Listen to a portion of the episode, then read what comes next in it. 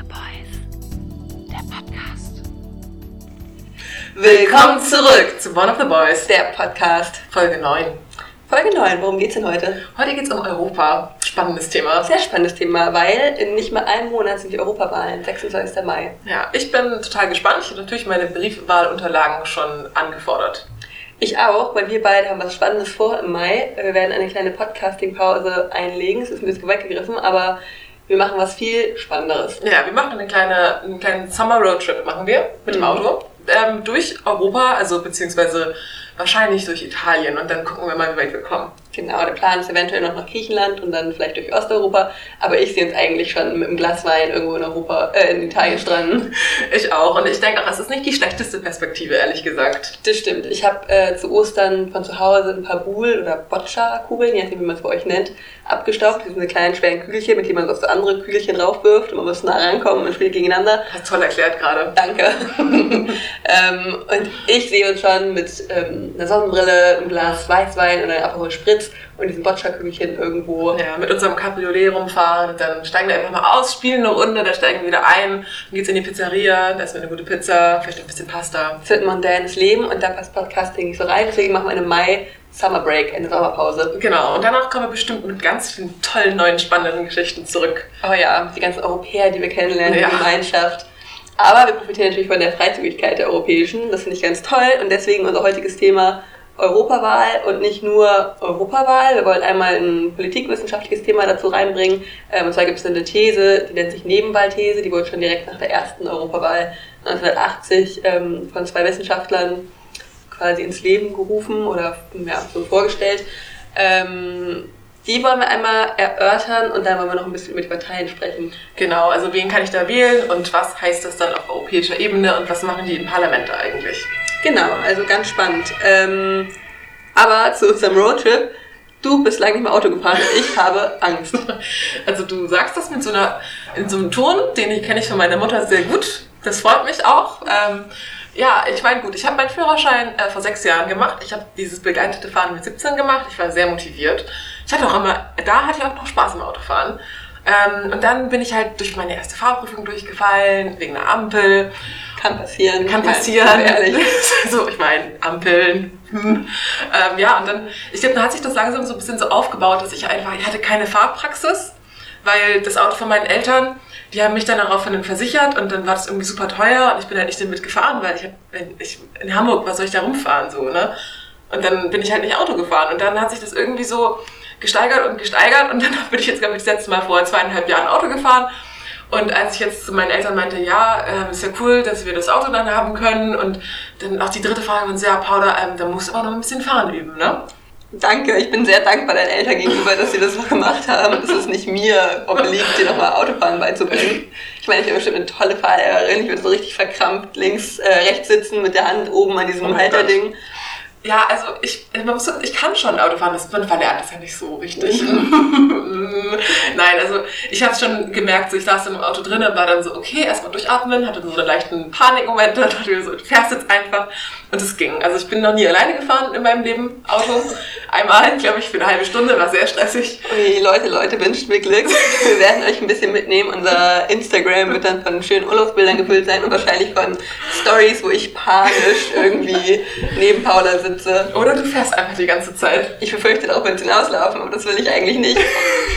Weil ich bin persönlich, ich komme vom Land, ich bin aus einer Autofahrerfamilie, ich fahre sehr regelmäßig und ganz gut Auto, bin auch schon in Italien viel gefahren. Ähm, Finde ich klasse, du bist der finde Mich gut, ich kann so keine arrogante Art rauslassen. Ja, ja, du bist der Michael oh, Schumacher der Podcast-Szene für mich. Aber nee, ich werde auch gut Auto fahren. Ich meine, das ist ja auch theoretisch, also das wird schon gehen. Fahren einfach langsam mit mir. 70 km/h. Top, Leute. Also, falls jemand so eine kleine Europareise mit uns machen möchte, das ist, glaube ich, richtig gerne verkauft. Ähm, das wird bestimmt sehr schön und wir werden dann berichten und ihr könnt uns ein bisschen folgen. Ja, wie schon gesagt, wir profitieren sehr viel von Europa und deswegen finden wir es wichtig, heute nochmal über die Europawahl zu sprechen, um ein bisschen dazu zu animieren, vielleicht auch wählen zu gehen. Ich habe das Gefühl, unsere Hörerinnen und Hörer gehen eh alle wählen, aber trotzdem kann man es ja nochmal ansprechen, weil ähm, die Wahlbeteiligung war schon immer sehr gering in der EU und ist auch noch sinkend. Das ist relativ dramatisch sogar. Ähm, in Deutschland wurde 1979 bei der ersten Europawahl, das wird jetzt zum neunten Mal gewählt übrigens, mit einer Wahlbeteiligung von 66 Prozent gewählt. Und das ist jetzt gesunken auf 48 Prozent, wobei das schon wieder höher war als noch 2009, ähm, wo nur mit 43 Prozent gewählt wurde. Und das ist auch nicht nur in Deutschland so, das ist in ganz Europa so. Ähm, da hatten wir auch bei der letzten Wahl ein historisches Tief von nur 42,6 Prozent. Das heißt, mehr als die Hälfte der Menschen geht einfach nicht wählen. Ja, das ist wirklich wenig, finde ich so. Ich meine, man weiß ja, dass die Wahlbeteiligungen sowieso jetzt nicht so der Knüller vielleicht sind, aber dass wirklich nur jeder zweite Wahlberechtigte dann doch wählen geht, das ist halt eigentlich, es ist halt sehr schade vor allem. Voll. Und ich meine, es sind immerhin 400 Millionen Europäerinnen und Europäer jetzt aufgerufen, wählen zu gehen. Ähm, es wäre schon schön, wenn davon einige das machen würden. Aber wie gesagt, Reif und Schmidt haben schon 1980 nach der ersten Wahl diese These aufgestellt, der Second Order Election, ähm, also zu Deutsch Nebenwahl-These, wo sie gesagt haben, okay, die EU-Wahlen sind scheinbar für die Menschen nur Nebenwahlen, keine Hauptwahlen, sondern die nationalen Wahlen sind eben die Hauptwahlen. Ähm, und diese Nebenwahlen zeichnen sich durch vier Dimensionen aus. Und zwar erstens, dass eine niedrigere Wahlbeteiligung ähm, zu verzeichnen ist. Zweitens, dass es einen höheren Anteil an ungültigen Stimmen gibt. Drittens, dass es ähm, für nationale Regierungsparteien Verluste gibt, also zum Beispiel die SPD oder CDU in Deutschland, dass die geringere Anteile kriegen als bei den nationalen Wahlen. Und viertens, dass kleinere Parteien und neuere Parteien bessere Chancen haben ähm, als bei den Nationalwahlen. Ähm, und das hat Henrik Träger 2014 mal versucht zu untersuchen und auf die letzten Wahlen eben anzuwenden, um zu schauen, okay, stimmt das, können wir die letzten Wahlen so klassifizieren als Nebenwahlen? Und ist diese einzelnen Dimensionen durchgegangen. Ähm, und hinsichtlich der ersten Dimension, also dass es eine niedrige Beteiligung gibt, sagt er, ja, das ist ganz klar so. Ähm, in allen Ländern haben sich weniger Bürgerinnen und Bürger an der Europawahl 2014 beteiligt als an der letzten Abstimmung über das nationale Parlament, ähm, wobei es da auch sehr erhebliche Unterschiede gab. Also in der Slowakei, das finde ich wirklich frappierend, mhm. haben bei der letzten Wahl nur 13 Prozent der Wahlbeteiligten gewählt. Es ist halt ein Scherz, 13 Prozent, das ist halt, ja, ich meine, das ich jetzt schwierig, wenn die EU dann immer kritisiert wird und so weiter, aber man dann nicht wählen geht, dann muss man sich auch nicht wundern, dass die eigenen Interessen dann nicht repräsentiert werden. Auf jeden Fall. Und ich meine, gut, Slowenien hat auch sonst, äh, die Slowakei hat auch sonst relativ geringe Wahlbeteiligung. Also bei den Nationalwahlen waren es immerhin 55, 45 Prozent mehr als bei den Europawahlen. Ähm, und zum Beispiel bei Griechenland und Belgien, da ist der Unterschied nur bei 5 Prozentpunkten, also ein bisschen geringer. Aber in 18 Staaten, und da ist die BRD mit inkludiert, war die Differenz ähm, 20 Prozentpunkte hoch. Das ist schon eine Menge. Ja. Das ist schon echt krass eigentlich. Also das hat er bestätigt. Ähm, dieses zweite, dass es einen höheren Anteil an ungültigen Stimmen gibt, konnte er nicht eindeutig bestätigen. Er hat gesagt, dass in den 24 Ländern, für die es Vergleichswerte gibt, ähm, dass da in 14 ähm, Ländern eben verzeichnet wurde, dass es mehr Stimmen gibt, die ungültig waren als bei der letzten Nationalwahl. Wobei das auch unterschiedlich war. Also teilweise war das mit einem Prozentpunkt Unterschied oder so. Das kann man jetzt nicht so richtig irgendwie dann bestätigen. Ähm, und man kann ja auch sehr vielfältigen Gründen irgendwie seine Stimme ungültig machen. Also sei es aus Protest gegen Europa oder aus Protest gegen eine bestimmte Partei. Auch einfach aus Versehen, weil man gar nicht so richtig weiß, wie das System funktioniert vielleicht.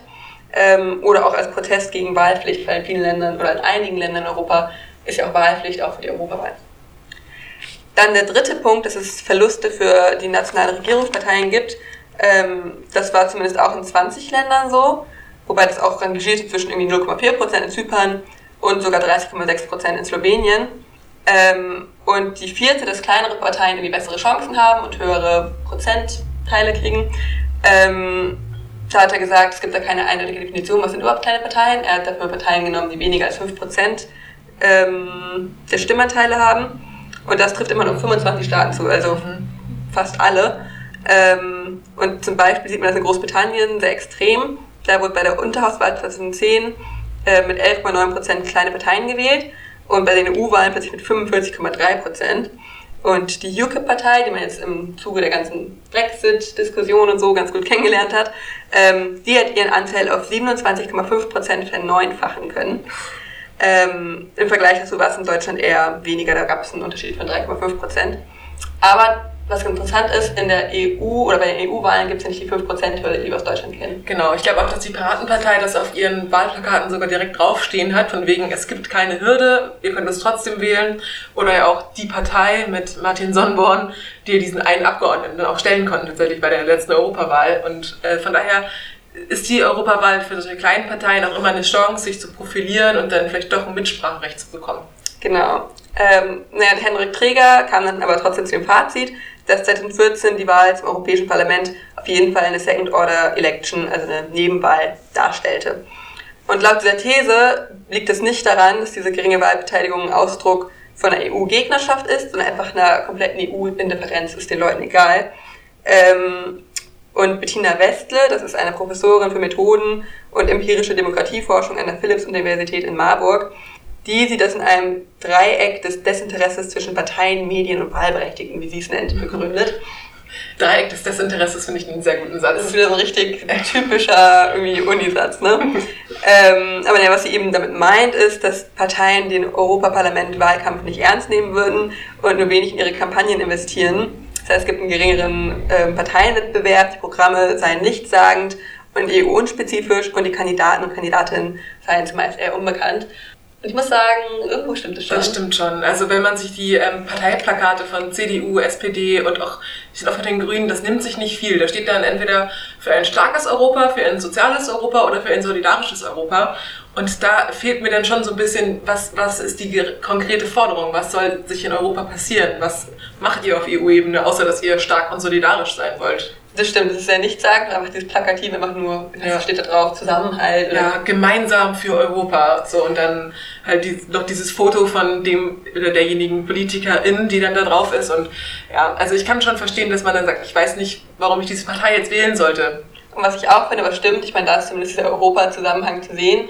Auf vielen Parteiplakaten sehe ich nicht mal, ist es jetzt ein Wahlplakat für die EU oder ist es mhm. für eine Kommunalwahl oder was soll hier gerade vermittelt werden. Also ja. das wird einfach nicht ersichtlich. Ja, ich hatte auch tatsächlich letzte Woche irgendwie ein Gespräch, wo mich äh, jemand gefragt hatte, was sind das eigentlich für Wahlen jetzt? Und ich dachte so, boah, okay, krass. So, mhm. das ist halt anscheinend wirklich nicht ersichtlich. Den Leuten fällt dann halt vielleicht auf, dass überall Plakate rumhängen, aber beschäftigen sich vielleicht nicht genug damit und setzen sich, können sich auch gar nicht mit dem Thema auseinandersetzen. Weil selbst als wir vorhin die ähm, Wahlprogramme der Parteien durchgeschaut haben, war das einfach nur sehr ja, so pathosgeladen fast schon fand ich das. Also da waren schon Themen drin, aber es war einfach sehr viel so, unser Europa soll das und das. Wir versuchen das und das zu machen, aber es war jetzt nicht so konkrete Forderungen ähm, über Steuersätze oder sowas, also wie man sich das ja vielleicht vorstellen würde, dass ich genau weiß, okay, passt es zu mir, dann wähle ich die Partei. Wobei, es gibt jetzt auch wieder ab dem 3. Mai, meine ich, müssen wir mal nachschauen, den Valomat, ähm, den es immer von der BPB gibt, der Bundeszentrale für politische Bildung. Ähm, und das finde ich immer ganz gut für Leute, die keine Lust haben, jetzt alle Parteiprogramme durchzulesen, selbstverständlich. Ähm, das ist immer eine ganz gute Entscheidungshilfe, finde ich. Ich mache das auch bei jeder Wahl nochmal, dass ich das durchgehe bin auch manchmal echt dann überrascht, welche Parteien einem doch vorgeschlagen werden. Das stimmt, man sieht zumindest mal was ähm, zu den einzelnen Fragen, was die Parteien wirklich antworten würden. Man hat immer ja so eine grobe Idee, so, ah ja, okay, die sind bestimmt für, mhm, mhm. aber so konkret wissen tut man es ehrlich gesagt nicht. Von daher ist das immer eine gute Möglichkeit. Ähm, aber um wieder zurück zum Dreieck des Desinteresses zu kommen, ähm, Bettina Westle hat dann noch gesagt, dass die Medienberichterstattung eher dürftig ist und inhaltlich defizitär, also dass außerhalb des Wahlkampfs die EU nur wenig thematisiert würde und das Europäische Parlament als machtlos gegenüber der Europäischen Kommission dargestellt wird. Und ich weiß nicht so richtig, ob das noch zutrifft, weil ich finde, mit dem Brexit kam jetzt die EU eigentlich schon relativ viel in den Medien vor. Ich habe auch das Gefühl, dass durch den Brexit die EU so ein bisschen wieder an Oberwasser gewinnt. Ich habe das Gefühl, sie wird teilweise wieder auch positiver gesehen, weil wir halt merken so, okay, dieser Austritt, der läuft einfach so schief. So, dann sollten wir doch vielleicht lieber versuchen, das zu retten, was wir haben und da gut zusammenzuarbeiten. Das stimmt, wobei auch man auch sagen muss, dass die Berichterstattung tendenziell ja oft eher negativ zu der ja, EU ist. Das stimmt. Das vielleicht auch zu so einem gewissen der Verdrossenheit oder Indifferenz beitragen kann. Ähm, zu guter Letzt sagt sie, dass es einem Wahlkampf an inhaltlicher Information fehlt, keine Polarisierung gibt und keine Personalisierung und dagegen ähm, eine nationale Perspektive auf Europa dominiert. Ähm, dass die Kampagnen deswegen weniger Wahlberechtigte erreichen als bei nationalen Wahlen, es eben Desinteresse gibt und das hat eine Wechselwirkung wieder, also es spielt eben hin und her. Genau, ich finde das einen ganz interessanten Aspekt, dass man halt sagt, man identifiziert sich nicht so mit den Personen, die da, die da ähm, zur Wahl stehen, weil man sie meistens ehrlich gesagt nicht kennt. Ja. So, also ich würde sagen, ich bin politisch interessiert und ich kannte jetzt vor der Wahl eigentlich tatsächlich nur die Kandidatin von der SPD, weil es ja Ministerin war, die Katharina mhm. Barley. Und die anderen sind, glaube ich, auf europäischer Ebene halt sehr aktiv, sind halt meistens schon in europäischen Parlamenten vertreten und vielleicht sind sie dort dann bekannt, aber halt in der Nation selbst kennt man sie vielleicht nicht. Und das ist vielleicht auch eine ganz gute Überleitung dazu, ähm, zu kommen, okay, wie funktioniert dieses Europäische Parlament? Wenn ich jetzt hier in Deutschland, sag ich mal, die FDP wähle, welche Auswirkungen hat das jetzt in Europa und wie verhält sich die Partei in Europa? Und zwar ist es natürlich nicht so, dass dann jede Partei einzeln aus jedem Land, also aus 28 Staaten, wenn dann jede einzelne Partei ihre eigene, eigenen Interessen darstellen würde, dann hätten wir, weiß Gott, wie viele Parteien, vor allem ohne 5%-Hürde dann würde, glaube ich, gar nichts mehr passieren. Das stimmt. Wie funktioniert das denn dann? Ja, man hat sich da was Schlaues überlegt. Es gibt nämlich unterschiedliche Fraktionen, denen sich die einzelnen Parteien dann anschließen können. Ähm, ich stelle jetzt hier mal ein paar vor, die halt für uns in Deutschland relevant sind, weil da die größten deutschen Parteien denen angehören. Und zwar gibt es die Europäische Volkspartei, die EVP. Und ähm, dort ist die CDU und die CDU, CSU vertreten. Ähm, und man muss sich das dann so vorstellen, dass dann quasi das Pendant zur CDU, was es vielleicht in Frankreich gibt oder in Spanien oder in Polen, die sind dann auch mit in der EVP. Und dann sind sie gemeinsam im Europäischen Parlament, wählen dann auch ihre eigenen Spitzenkandidaten und ähm, sind dadurch so ein bisschen autark von dieser nationalen Politik. Also die schließen sich dann zusammen, finden eigene Kompromisse, was sie auf europäischer Ebene ähm, als Europäische Volkspartei durchsetzen wollen. Und ich würde sagen, die EVP ist halt die CDU, die sind ein bisschen konservativer, da konzentriert man sich vielleicht mehr auf ähm, wirtschaftliche Zusammenarbeit, auf den Binnenraum oder auf Grenzschutz, jetzt mal so dahingestellt. Ähm, dann gibt es auch noch die Progressive Allianz der Sozialdemokraten. Da ist die SPD Mitglied. Ähm, die Abkürzung ist S und D. Die sind dann ein bisschen mehr ja, Arbeiterpartei. Da sind dann die VertreterInnen der verschiedenen SPD-nahen Parteien der anderen Länder drin. Ähm, die ist, glaube ich, auch relativ groß, obwohl ich glaube, dass die Europäische Volkspartei immer noch die größte Partei ja. ist auf EU-Ebene. Und auch Jean-Claude Juncker ist ja der ähm, Präsident der Europäischen Kommission momentan und der kommt auch von der EVP. Ähm, die FDP hat sich auf europäischer Ebene der Allianz der Liberalen und Demokraten für Europa ähm, angeschlossen, mit der Abkürzung ALDE. Finde ich schön. Finde ich eine gute Abkürzung. Ähm, genau, also liberal, ähm, ja, wenig ähm, Eingrenzung vom Staat, neoliberal ausgelichtet, der Markt ähm, wird es schon richten. Das war jetzt keine Kritik. Dann gibt es noch die konföderale Fraktion der Vereinten Europäischen Linken oder der nordischen Grünen Linken. Sehr langer Name. Ich weiß nicht, ob das so. Ich weiß auch nicht, ob es marketingtechnisch ist. Von die nordischen Grünen Linken. Ich wüsste nicht, was ich mir darunter vorstellen würde. Auf jeden Fall ist die Linke da Teil davon. Also okay, nicht die, die Grünen. Nicht die Grünen. Wo sind die denn dabei? Die sind in der, die Grünen Europa, nee, die Grünen die Grünen, Schrägstrich Europäische Freie Allianz. Da sind die Grünen dann drin. Okay. Also ich kann schon verstehen, warum man das ein bisschen kompliziert findet, diese Wahl in Europa, ehrlich gesagt. Das verstehe ich auch. Aber wenn ich jetzt persönlich die AfD wählen wollen würde, was würde dann passieren? Wo würden die reingehen? Genau, also ich finde auch bei der AfD würde man sich ja fragen, ist vielleicht eine europäische, also europakritische Partei, die jetzt ja vielleicht nicht so viel davon halten, dass wir keine Grenzen mehr haben. Aber auch die haben dann ihre Fraktion, weil es gibt ja durchaus in Europa mehrere rechte Parteien, die inzwischen sehr viele Anhängerinnen haben. Und die sind dann in der Europa der Freiheit und der direkten Demokratie angesiedelt, der EFDD. Was ich ganz interessant fand, ist, dass mittlerweile die Alpha und die Blauen, also Alpha und die Blauen, ähm, die abgesplittet sind die sind wiederum auch in anderen. Genau. Also auch, ich hätte jetzt auch ehrlich gesagt gedacht, dass vielleicht so die SPD und die Grünen sich auf europäischer Ebene fast in derselben Fraktion befinden würden, weil sie ja doch vom Parteiprogramm manchmal sehr ähnlich sind. Aber die haben sich doch aufgeteilt. Und ich glaube, ähm, dass halt so eine AfD, das hatte ich auch mal gelesen, dass diese Euro Europa der Freiheit und der direkten Demokratie, diese einzelnen Parteien, die stehen sich dann gar nicht so nah, aber weil sie halt diese, diese gemeinsamen Nenner haben, halt, dass sie eigentlich nicht noch ein freieres Europa wollen, verbündet man sich dann halt, um auch handlungsfähig zu sein. Ähm, genau, also man, man muss halt dann vielleicht auch schauen, wenn ich jetzt wähle, welche, welche Fraktion wähle ich dann mit. Und wer jetzt besonders interessiert ist, kann natürlich noch schauen, welche anderen Parteien wähle ich dadurch dann auch mit. Es kann natürlich sein, dass wenn ich jetzt hier in Deutschland sage, ach komm, ich will konservativ, ich will die CDU, aber das ist ja immer noch sehr pro-demokratisch. Es kann aber sein, dass in einem anderen Land die Partei, die der EVP angehört, vielleicht schon ein bisschen demokratiefeindlich ist oder sehr, sehr nochmal konservativer. Okay, ja, das stimmt natürlich. Also man muss ein bisschen gucken. Aber im Endeffekt kann man sich das dann vorstellen, dass die Parteien oder die Vertreter, die Mitglieder des Europäischen Parlaments, die jetzt gewählt werden, sitzen dann in diesen größeren Fraktionen und machen da ihre Ausschüsse, machen da ihre Beschlüsse und ähm, ja, und so wird dann auf europäischer Ebene Politik gemacht. Und wir haben uns natürlich auch noch ein bisschen für euch angeschaut, äh, was denn eigentlich die Inhalte sind. Äh, wir sind jetzt ehrlich gesagt natürlich nicht im Einzelnen alle Parteiprogramme durchgegangen, die sind immer wieder sehr lang und wie du schon gesagt hast, sehr pathetisch teilweise geschrieben. Also ja. die CDU hat echt den Vogel abgeschossen. Da ist jeder Satz hängt mit unser Europa ja. an. Unser Europa kann, unser Europa soll, unser Europa wird. Also es ist schon auffällig, dass alle jetzt wieder für dieses Europa, für diese Idee des Europas kämpfen ja. und gar nicht unbedingt für konkrete politische, inhaltliche Sachen, sondern so diese... Ich habe auch das Gefühl, es ist wieder sehr, sehr identitätsbezogen. Wir EuropäerInnen müssen jetzt zusammenhalten, weil äh, wenn wir das nicht machen, dann passiert das und das. Das, hatte ich, das war das ein bisschen das Narrativ von den meisten Programmen, würde ich sagen. Das stimmt. Ähm, ja, was ich interessant fand, ist, dass die Linke ähm, die einzige Partei war, die irgendwie, oder die AfD auch, die gegen die quasi das Fundament Europas sind, also gegen die Verfassung und so weiter, richtig? Genau, also gegen die europäischen Verträge, die ja abgeschlossen wurden, weil die Linke sagt halt, ähm, hat ja immer den Ruf, europakritisch oder EU-kritisch zu sein und das sind sie halt natürlich auf eine Art und Weise, aber jetzt nicht, weil sie sagen, ähm, wir wollen keine europäische Zusammenarbeit oder wir wollen das nicht, sondern weil sie sagen, die Art und Weise der Zusammenarbeit ist halt nicht ausreichend. Das ist einfach so ein Schein von Freiheit und von wahrer Demokratie, weil es immer noch extrem ungerecht ist teilweise. Das heißt, die wollen einen grundlegenden Neustart und die AfD, die tritt für ein Europa der Nationen ein. Das heißt, sie wollen schon die Wirtschaftsgemeinschaft. Genau, aber die Wirtschaftsgemeinschaft souveräner Einzelstaaten. Also sie wollen, dass jeder Nationalstaat immer noch für sich bleibt, dass man wirtschaftlich kooperiert, aber dabei soll es auch bleiben. Es gibt mehrere Themen, ähm, wo eigentlich alle Parteien Stellung zu beziehen, weil sie einfach europamäßig so relevant sind. Wie zum Beispiel die Frage einer europäischen Armee. Ich finde, die steht auch schon so ein bisschen länger im Raum. Man hörte öfter Stimmen dazu. Mhm.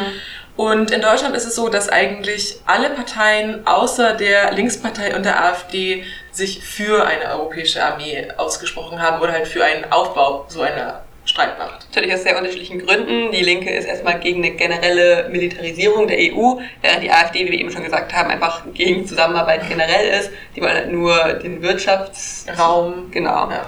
Ähm, deswegen auch Rüstungsexporte. Da sind tatsächlich alle oder Rüstungsexporte in Krisenregionen, wie jetzt zum Beispiel zurzeit in den Jemen oder über Saudi-Arabien, die in den Jemen gelangen. Ähm, da ist nur die Union für, die möchte da feste Richtlinien etablieren, die anderen sagen, wollen wir generell nicht. Mhm. Genau, und da sieht man halt auch, dass die Parteien ja teilweise doch auch eine Meinung haben und dann vielleicht auch auf europäischer Ebene dann in den Parlamenten noch wieder zusammenarbeiten müssen sie ja sowieso. Sie können sich ja nicht komplett ignorieren. Ähm, dann gibt es noch die Forderung nach einheitlichen Mindeststeuersätzen für Unternehmen, auch vor allem im digitalen Bereich hört man ja öfter mal, dass jetzt Facebook und YouTube doch auch mal vielleicht Steuern zahlen sollten. Und da sind ähm, die Linkspartei, die SPD und die Grünen dafür, die anderen Parteien lehnen das ab.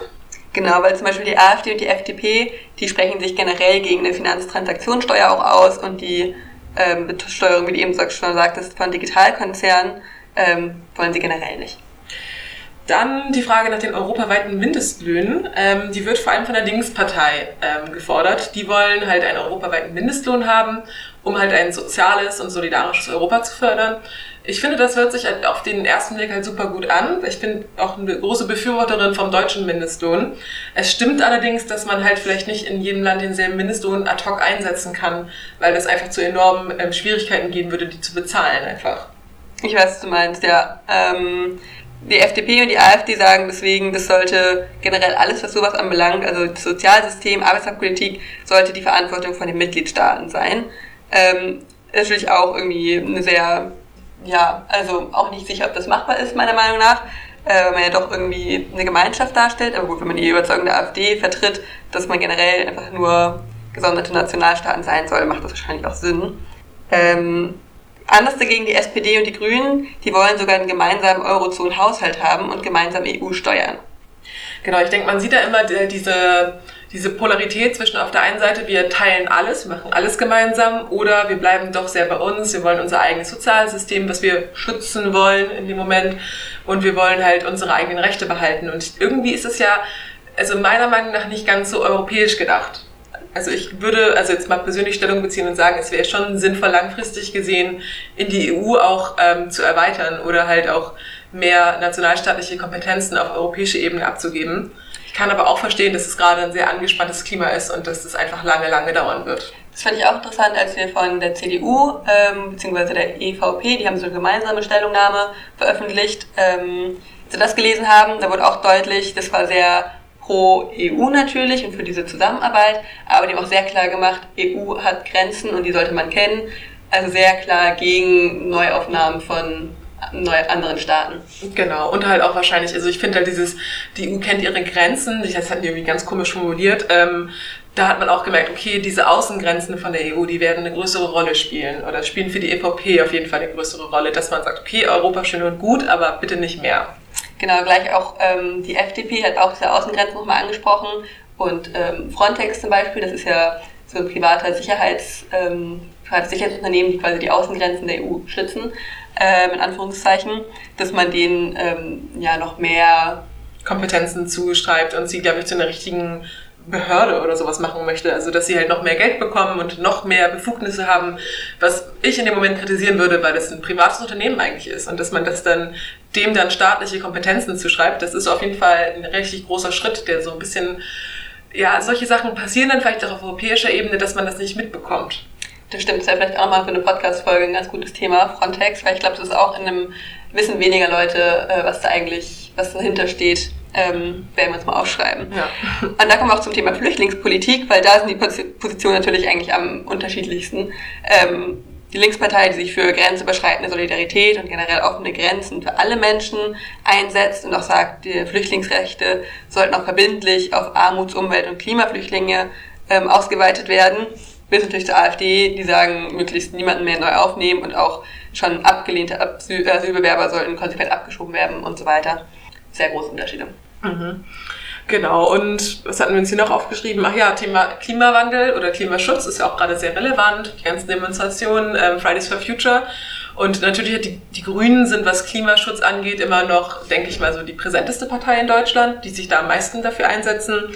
Und die fordern auch einen europaweiten Ausstieg aus fossilen Energieträgern und eine drastische Senkung der CO2-Emissionen Deutschland oder EU-weit, damit man auch die Klimaziele erreichen kann. Da hat die FDP auch eine ganz ähm, lustige Formulierung in ihrem Programm gefunden. Sie möchten äh, dieses Thema, also Umwelt und so weiter, den Kräften und der Kreativität des Marktes überlassen.